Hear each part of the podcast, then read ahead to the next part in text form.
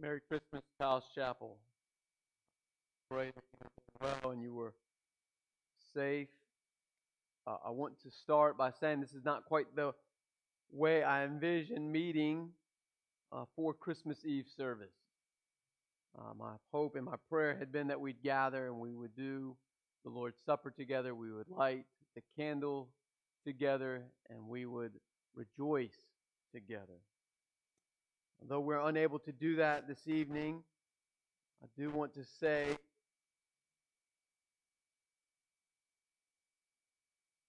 that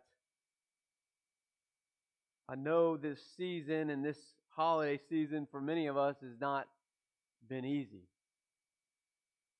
We will get to Luke chapter 2. I want to start this evening, though, in John chapter 16.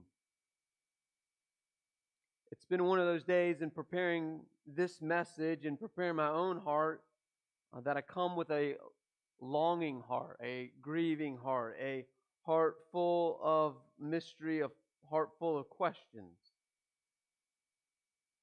I was talking to my friends this afternoon and just walking through my own heart's uh, discouragement, as I know many of you may be in the same place and uh, have COVID and aren't able to meet with people and not able to gather even tomorrow. I know for me, my in laws will not be able to celebrate Christmas in the flesh with us, and that may be true for many of, of you. I don't want to presume for all of us this evening that we uh, come with joy. But I want to say to us this evening that we can stand that God is with us, Emmanuel. He sent his son Jesus to be with us. He says this to his disciples. This is the great promise of Emmanuel, God being with us, and we celebrate God being with us. It's because of his birth that we have him with us, not just those 33 years, but now for all of eternity with us. Jesus, near the end of his time here on earth, tells his disciples this in John chapter 16, verse 33.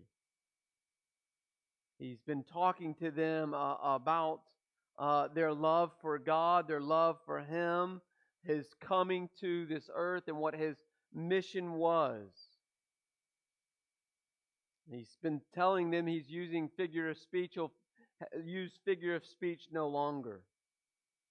He asked them the question in verse 31 do you, do you believe all the things that I've been telling you?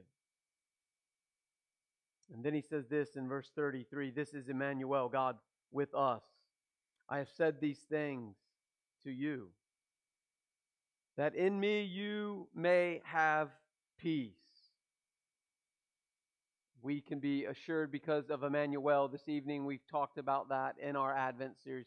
We have peace this evening. In spite of all of our circumstances, we have peace.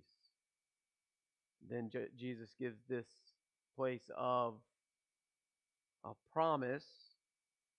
Not that we want all the promises of God, but they all come true. He says this in a promise. In the world you will have tribulation. So Christ Jesus knows the tribulation that 2020 has been for us. And as we come near the end, we come to celebrate. Many of us are still in that tribulation. But then he says this, and this is what we can hold true to tonight. But take heart, for I have overcome the world. We have peace because he is Emmanuel and he has overtaken the world. So, with that, I want to turn back to Luke chapter 2 and talk about what is our response to Christmas.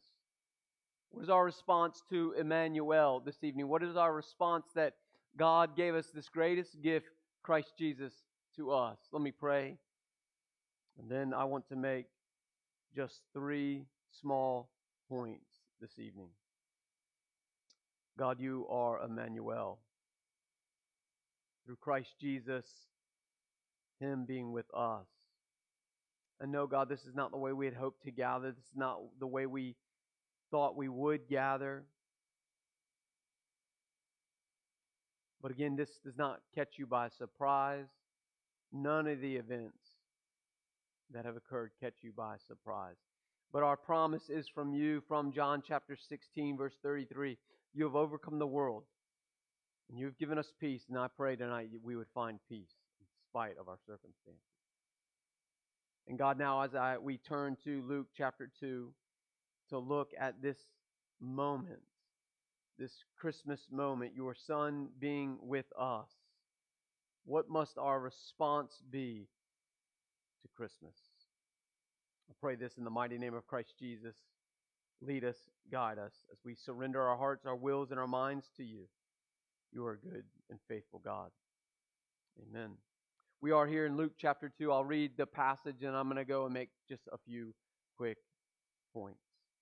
Luke chapter 2, verse 12 through 20. This is the word of the Lord. And this will be a sign to you. You will find a baby wrapped in swaddling clothes lying in a manger. And suddenly there was with the angel a multitude of the heavenly host, praising God, saying, Glory to God in the highest, and on earth peace among those whom he is pleased. When the angels went away from them into heaven, the shepherds said to one another, Let us go over to Bethlehem and see this thing that has happened, which the Lord has made known to us.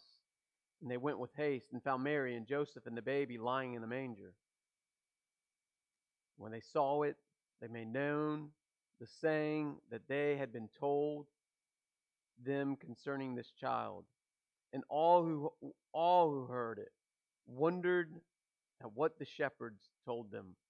But Mary treasured up all these things, pondering them in her heart, in her heart. And the shepherds returned glorifying praising God from all that because of all that they had heard and seen as it had been told to them. So what is our response to Christmas? What is our response to Christ this evening? Remember the promised present has arrived. We looked on Sunday, the promised present was Christ Jesus. He was our Savior, He was our Messiah, and He was our Lord. He is our Savior, He is the Messiah, and He is Lord. And because of this, the, the angels say, because He is the, the Savior of the world, He is the Messiah to us, and He is our Lord, He's, they say this in verse 14 Glory to God in the highest, and on earth peace among those whom He pleases. The promised present is this that Christ Jesus brings us peace with God. Do you have peace with God this evening through Christ Jesus? Because if you do, then this must be our response. Three ways that we must respond to Christmas. The first is found in verses 15 and 16. Verses 15 and 16, let me read that one more time. And when the angels had went away from them, that's the shepherds. The shepherds are the ones that receive the gospel first. They're, they're the ones that receive the good news. And it says that once the angels and all of the angels, the heavenly host, left from singing their Christmas carol,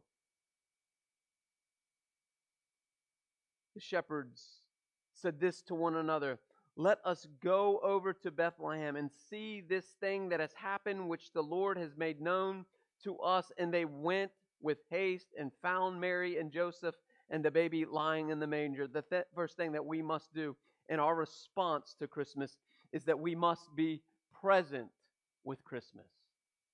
We must be present with Emmanuel. We must put our lives right dead smack into the presence of Christ Jesus. Have we done that this evening? Once we have placed our present or our presence in His presence, this must be our next response. Verse 17 it says, And when they saw it, or when they saw Him, or when they were present with Him, they were overcome with joy. They were overcome with adulation. They were overcome with excitement. And it says this And when they saw it, they made known the saying that had been told to them concerning this child. So here is our next response to Christmas. We must proclaim it. We must proclaim him. We see the first missionaries, the first evangelists of the New Testament. They were dirty, forgotten, rejected shepherds, but they had had such an experience in that moment of seeing the angels and then seeing Christ himself laying in a manger, and they could not help themselves but to proclaim the good news to other people. We must be present, we must proclaim the gospel. And the last one is this. It says this in verses 18 through 20. And when all who heard it wondered at what the shepherds had told them, but Mary treasured all these things, pondering them in her heart. Verse 20. And the shepherds returned, glorifying and praising God for all that they had heard and seen. Once we hear and once we see the gospel that's been revealed to us from God Himself, our only response when we're present with God and when we proclaim God, we then must praise God. And so, my question to you this Christmas Eve is this Have you received the greatest gift in Christ Jesus? The greatest gift that has ever been given, the greatest gift that will ever been given is Christ Jesus, Emmanuel, God with us, our Savior, our Messiah, and our Lord. And if you have received that great gift this evening, then we must be present at all times with Emmanuel because he is present with us at all times. We then must proclaim this great Christmas message God is with us. And God, through Christ Jesus, brings peace to those whom he favors. But it's through our proclamation of Christmas and this great gift that people will respond. Remember what Romans 10 tells us. How will those who have never heard respond? It's through the proclamation of the word. That word is Christ Jesus. And last, we must praise because of what we have what? Both heard and seen. My prayer for you this evening, my prayer for me this evening, my prayer for us as a church this evening is this. Have you had an experience where you've heard and seen the gospel, Emmanuel with us, God with us? If you have not received that great gift, the gift of God, His Son, Christ Jesus, there's no greater moment than this evening, than this season, than this Advent. The reason that God sent His Son, He tells us in 1 Peter, He has a desire that no one perish. And He will be slow because of that. But He will come and He will return again with great judgment. But when he returns, if you have the greatest gift, Christ Jesus, you will have peace with God. And so this evening, in closing, do you have that peace from God through his Son, Jesus Christ? Emmanuel, God with us. Let us respond to Christmas by being in the presence of the Lord daily, by proclaiming this great gift, and by praising our Savior. Amen. Let me pray for us.